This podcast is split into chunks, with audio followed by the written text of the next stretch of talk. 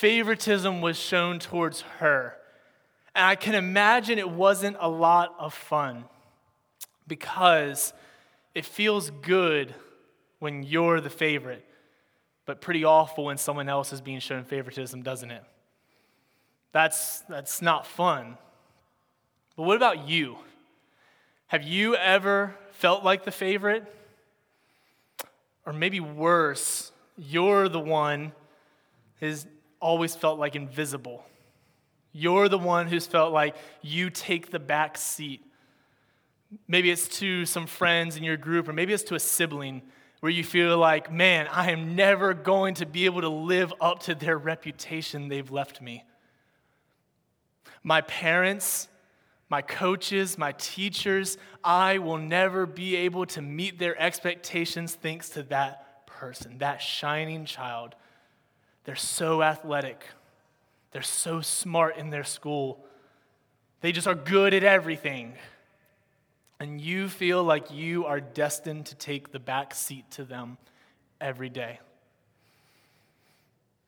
You feel like no matter what you do, you'll never be good enough because of them. It hurts, doesn't it?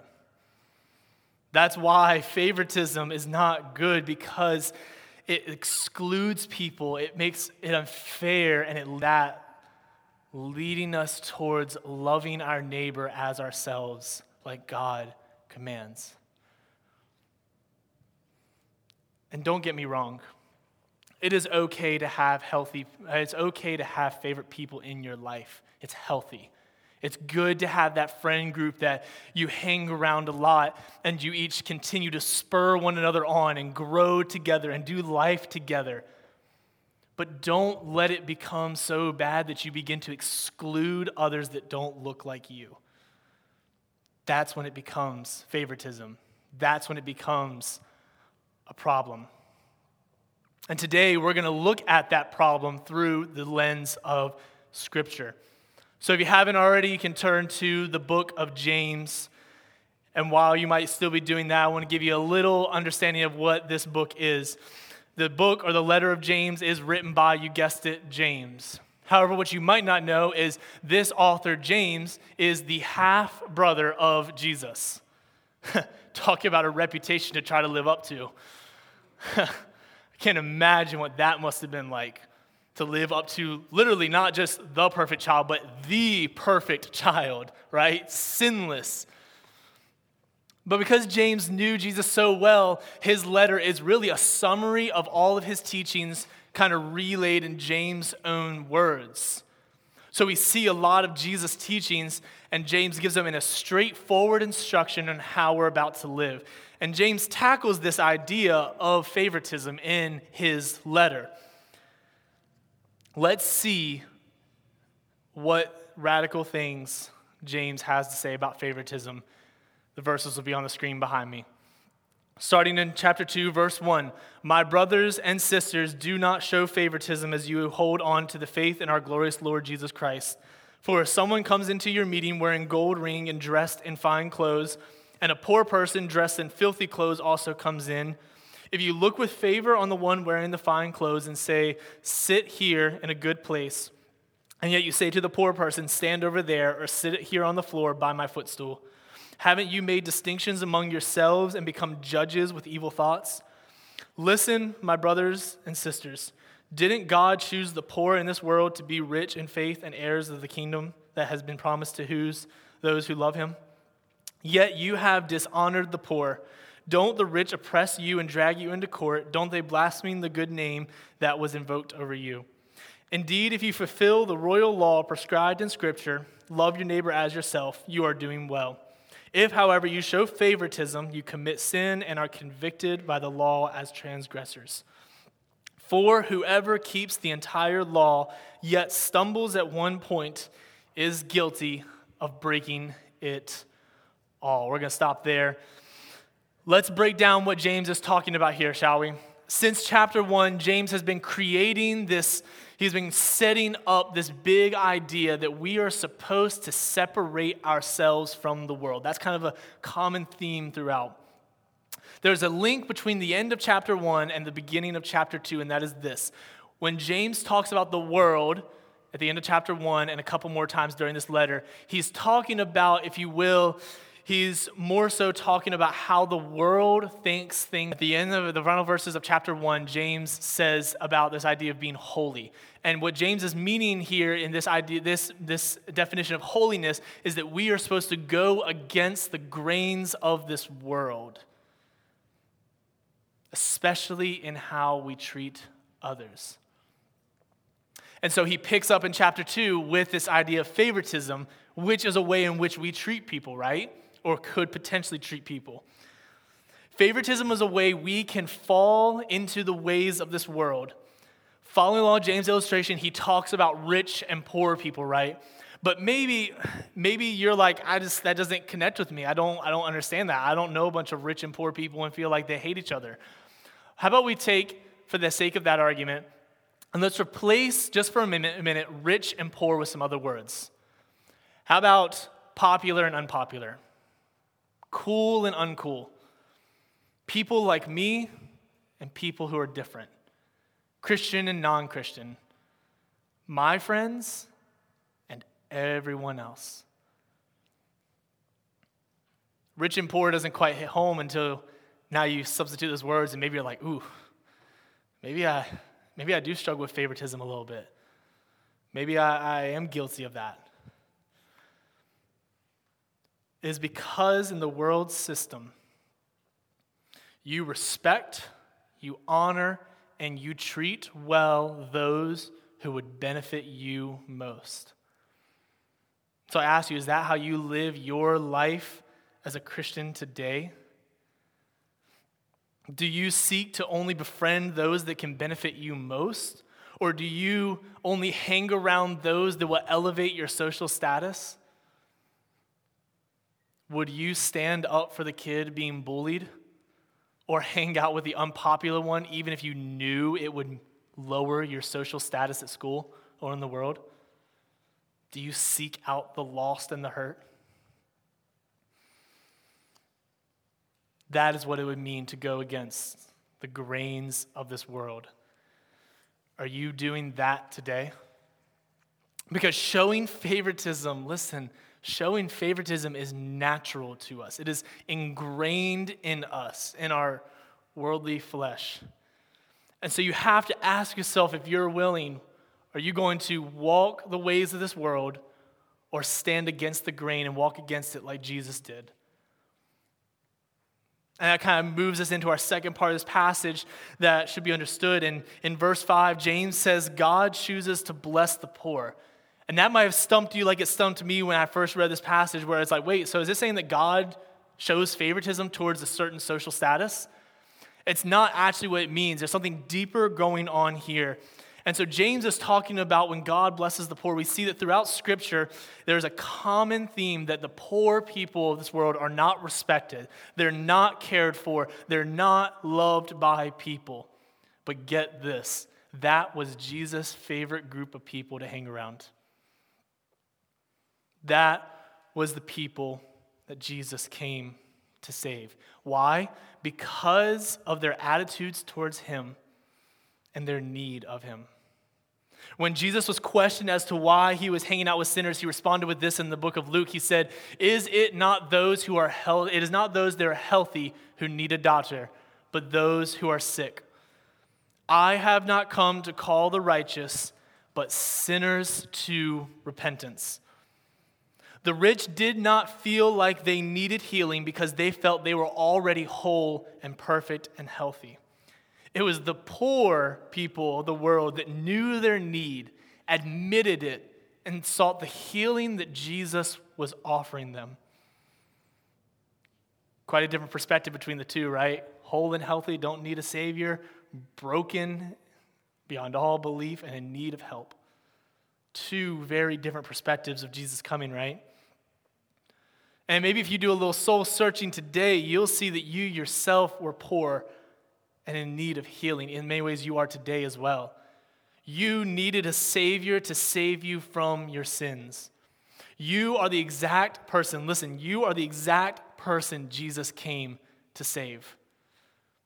you should be willing then to help those around you that need it as well.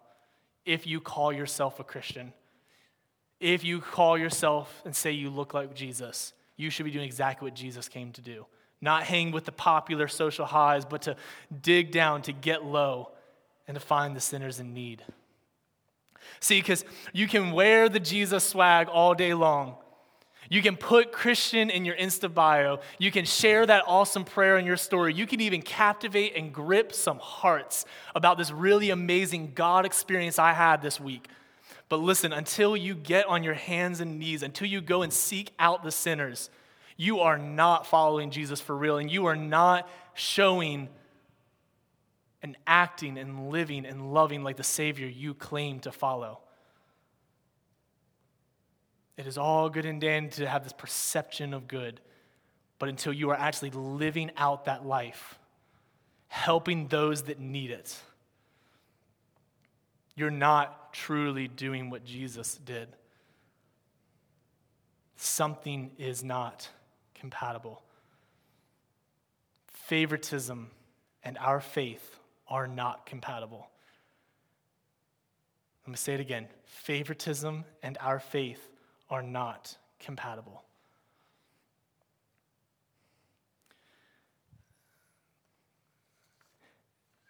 Jesus continues, or James, sorry, James continues to say, and he makes it very clear that favoritism is not cool. He actually forbids it. According to James, God isn't happy when we choose favorites or ignore people based on money or popularity or power. God is not happy when we mistreat, dishonor, or exclude or fail to love someone because we see them as less important than us. You see how that connects with that rich and poor as we can continue to look at James' illustration. So, to you today, I want to leave you with these last few thoughts. I want to really drive home that radical people do not show favoritism. Radical people do not show favoritism.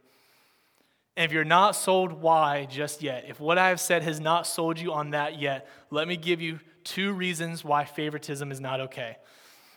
In verse 8, James kind of delves into some really deep Old Testament stuff that I wish we had time for, but we don't. And so let me sum up what it is. He is saying this, he was saying this idea of the royal law prescribed in Scripture. He is referencing the book of Leviticus here, the book of laws that was given to the Hebrew people, the Israelites, as they were leaving Egypt. He is referencing more specifically Leviticus 19:18. Leviticus 19:18, when God commanded them to love their neighbor as themselves. More specifically, he is saying, when you show favoritism, you are breaking the law of God. And so James sums up by saying that if you keep this royal law, he says, you are doing right. But if you show favoritism, you are giving into sin and you're breaking the law on two fronts. Two ways you're breaking the law when you show favoritism. And if we are calling ourselves and saying we want to be radical people that don't show favoritism, we cannot show favoritism for two reasons. And the first one is favoritism disrespects man. The word favoritism here in Greek means to receive according to the face. In other words, it means to make judgments based on their outward appearance. That is why James' illustration of a rich man and a poor man is told, and how the poor is told to sit at the footstool to eat scraps off the table, because the rich man with the ring and the gold is welcomed with open arms to sit at the head of the table, but the poor, raggedy man, no. That's going to hurt my social status. I can't let people see him at my table. Come sit on the ground by me.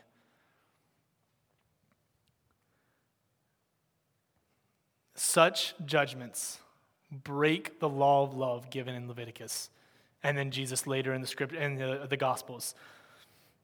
Favoritism can show itself in our context in many ways. Like I said, if you keep getting hung up on poor and rich, don't. Just go back to that list that we gave, right? Popular, unpopular, cool, uncool, Christian, non Christian, my friends, others. Favoritism shows itself in our lives more than I think we want to admit. It does in mine. So let's say you walk into a room and there's two tables. You're standing at the door, and there's one table full of people that look exactly like you. Whether that be social status, family lifestyles, skin color, hobbies, likes and dislikes, sports team, whatever it may be, fill in the blank. And then there's another table that doesn't look like you. You naturally gravitate towards the one that looks like you, right? You naturally do that. Why? Because your mind is saying this one group looks like me, therefore, it is safer. Therefore, because it is safer, it is more comfortable. And therefore, because it is more comfortable, I have more to gain in that group. On the other hand, when you look at the table that does not look like you, it says the opposite. It says, That table does not look like me, therefore, it is not safer. Because it is not safer, it is not more comfortable. Because it is not more comfortable, I don't have anything to gain by sitting with them. And James is telling us not to respond in that type of situation like that. He says, don't judge by the outward appearance, what it looks like on the outside. But that's what we naturally do, isn't it? But if you go all the way back to the beginning of time and creation, it says that all people were made in the image of God.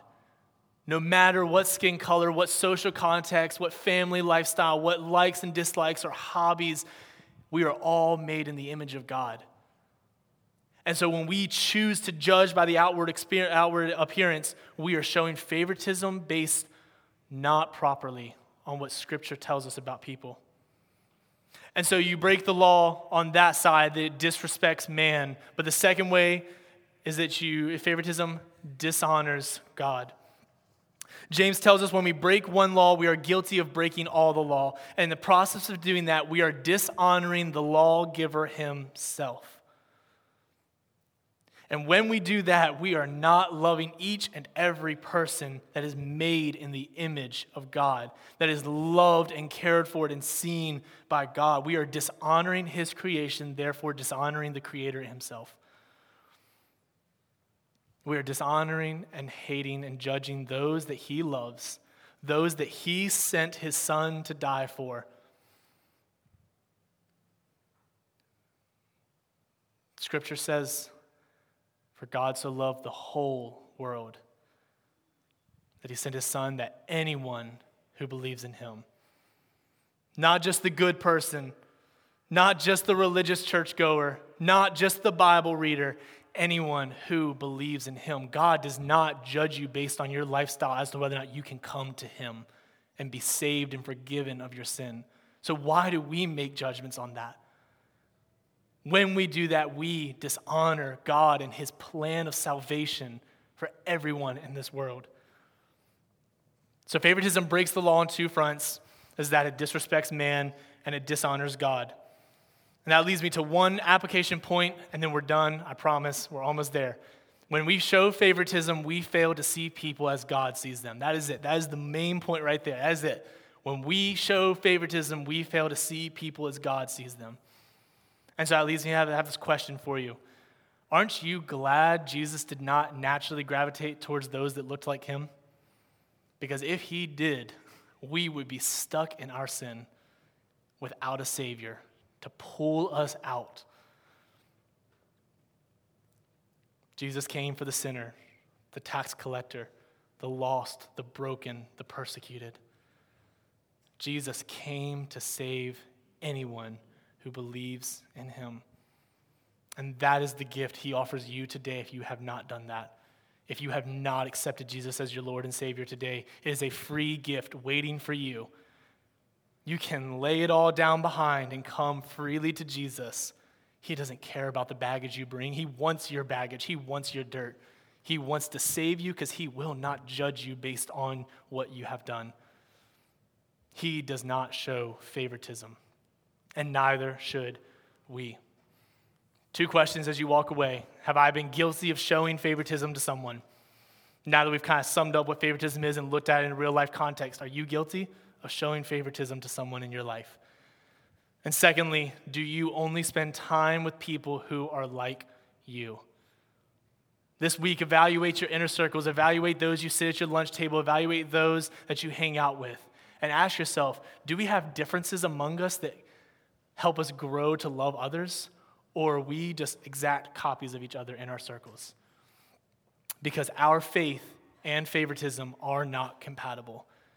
We should not let it happen because God, thank God, He did not show favoritism towards us. So let us not show favoritism towards the people we come in contact to today, this week, and forevermore. Let's pray. Father God, thank you, Lord, for today. Thank you for this time that we spent together. God, I pray that as we walk away from this, Lord, that God, we would take what James says to heart, Lord. We would not show favoritism to people around us, Lord. God, we would not make judgments based on outward appearances, but God, we would love each and every person on one standard, and that is that they are made in your image. Lord, let us not show favoritism. Let us go into this world and love each and every person as you have loved us every day, despite who we are and what we have done. Lord God, help us, give us the strength to love others, to not exclude them, and to welcome them in as Jesus has done to us. Lord God, we love you and we thank you. It's in your name we pray. Amen. Peace, students. You are loved, you are seen, you are valued. You are dismissed grab a TRO form from Mike at the door if you're planning on coming, and we will see you guys on Wednesday.